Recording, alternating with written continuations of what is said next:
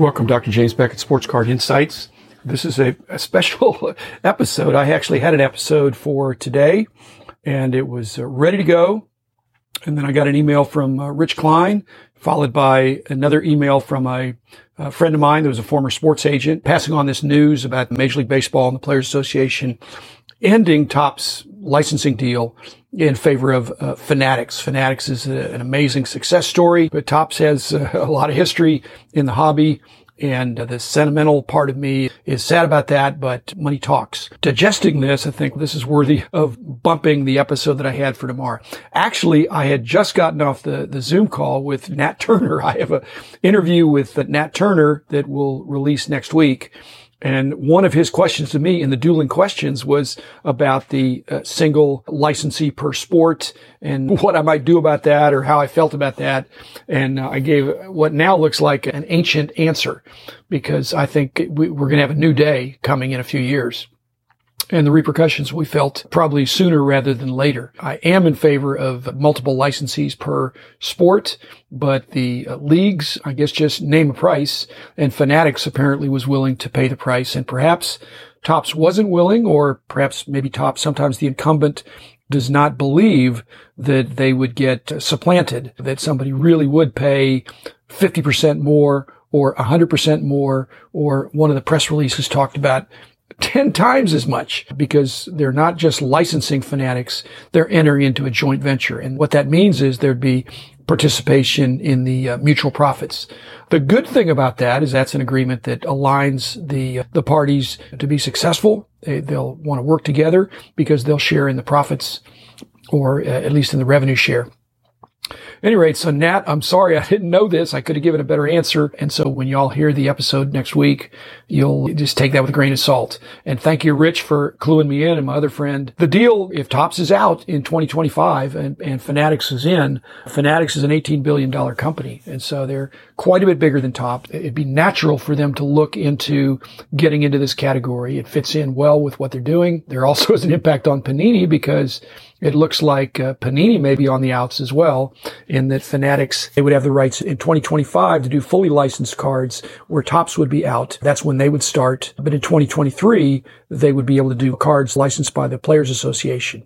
And that would be uh, in conflict with Panini. And so perhaps Panini's license runs out about then as well. First, thanks sponsors, Topps, Panini, and Upper Deck, Topps, especially. I, I feel for you. I hope there's a way to rebound or to react or to come up with other income streams. But this sounds like negative news for Topps and maybe negative news for Panini. I've got friends at Topps and Panini and even Upper Deck. It uh, changes the landscape and Fanatics is a big player. I hope they'll do an excellent job, but still, I'm I'm purist. I'm loyal to a fault, I would say. But thanks sponsors, Topps Panini Upper Deck, the card companies who have to be reeling at this news, all of them, not just Topps, but also Huggins and Scott, Heritage Auctions, Mike Stadium Sports Card, Burbank Sports Cards, COMC.com, and Beckett Media, Beckett Grading, Beckett Authentication. This doesn't have to be bad for hobbyists.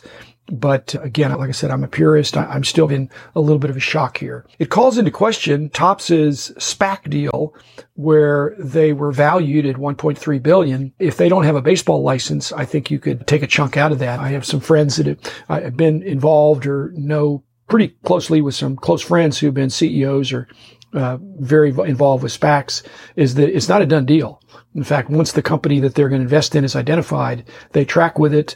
And then there's a point at which the people that have put the money in for the SPAC have a chance to say go or no go. And uh, to me, the, the Topps deal could, again, I'm, I'm just coming out of a just a knee jerk reaction here. So I don't have any facts other than what I've read and what I'm deducing. But to me, it puts the SPAC deal with Topps in uh, jeopardy. It also calls into question the rumors I've heard about A Rod leading a SPAC that would uh, acquire Panini for $3 billion.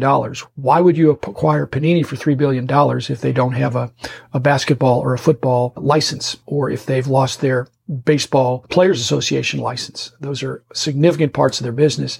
So Fanatics, as an $18 billion company, would they be like A-Rod? Would they want to pay $3 billion to buy Panini or would they want to pay the leagues 10, 20, 30 million dollars for the license? It, it, it, looks like they're going to buy their way into the category. They have the infrastructure, the distribution, and it, it's going to be volcanic with our industry. One silver lining is it looks like the Players Association and the Major League Baseball have, have gotten together and are actually cooperating. That's a silver lining.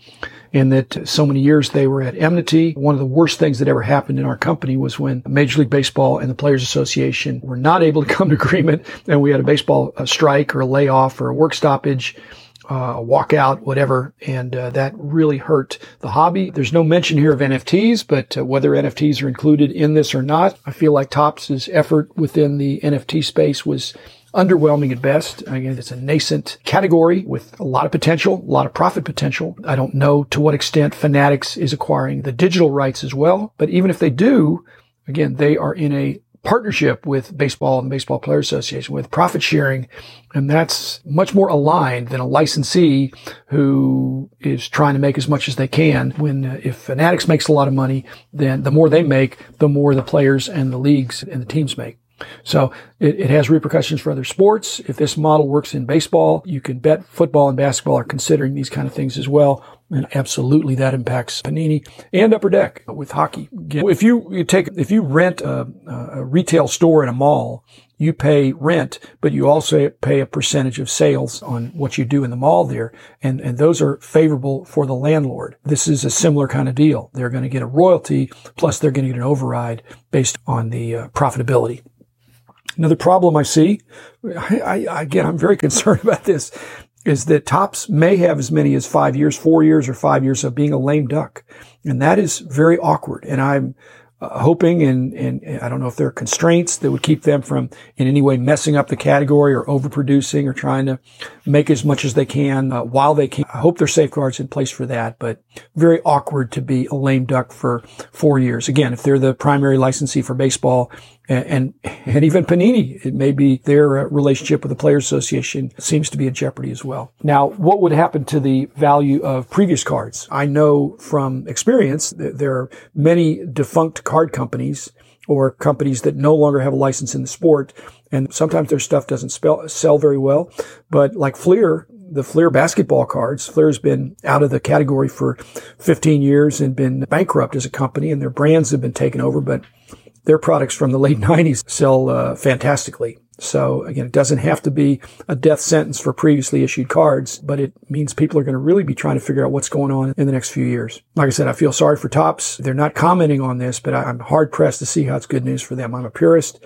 I just reiterate that. In fact, even in the press release, they're talking about they're ending an 80 year relationship. That's a typo, or I don't even know why they would exaggerate that, but Topps you have Topps Project 70. You know, the, Topps hasn't been a licensee for 80 years for baseball. It's 70 years. They've made great fanfare that, that uh, 51 is the, the year they're talking about.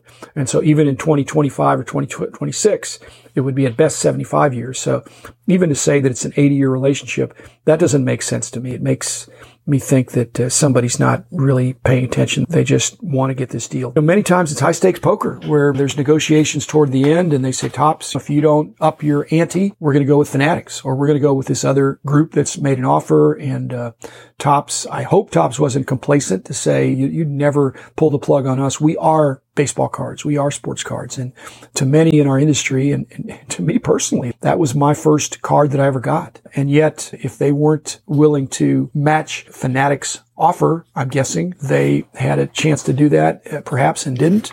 And that, that's the end of that. And again, that wouldn't just be Topps. It would be the Mudrick, the new group that's looking to come in there and they must have huddled up and figured out, well, we're not going to do this. Surely Major League Baseball would not want to lose the uh, brand equity and identity of Topps being synonymous with uh, sports cards, but especially baseball cards. Again, this is just my first take. I'm hours into this. Ancillary to this is uh, Commissioner Manfred's comments that uh, seem to be very optimistic about the uh, coming together of the leagues and the Players Association with a new CBA, but why not? When you look back, one of the things that the Players Association used sports card revenue for, and, and the other sports as well, was to fund a strike fund. That if they were going to stop work and weren't going to get paid, they were banking uh, a lot of royalties from the uh, card royalties.